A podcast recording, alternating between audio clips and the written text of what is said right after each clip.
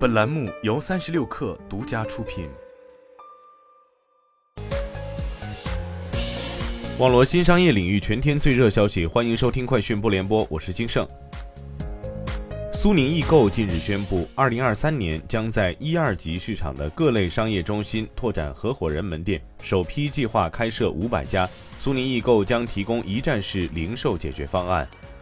京东将于三月八号正式上线百亿补贴频道。直接对标拼多多，目前已进入商品池选定以及竞价系统上线前的冲刺阶段。一位内部人士透露，此次百亿补贴将覆盖全品类，并不只局限于三 C 等京东传统优势品类，且自营和 POP 商家都将参与其中。蔚来宣布，二零二三年换电站建设目标由原定新增四百座提升至新增一千座，二零二三年将累计建成超过两千三百座换电站，其中约六百座为城区换电站，将重点布局有一定用户基数但还没有换电站的三四线城市与县城，约四百座为高速换电站。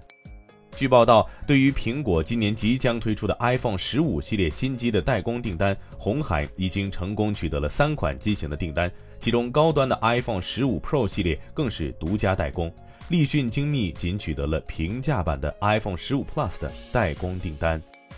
丰田汽车表示，计划今年在韩国推出丰田和雷克萨斯品牌的两款纯电动车型，在加速推进电气化的背景下，与竞争对手一较高下。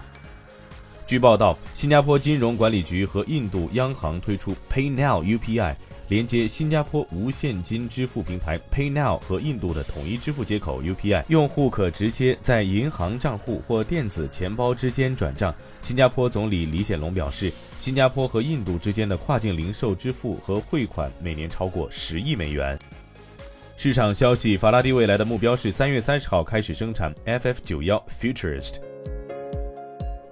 以上就是今天的全部内容，咱们明天见。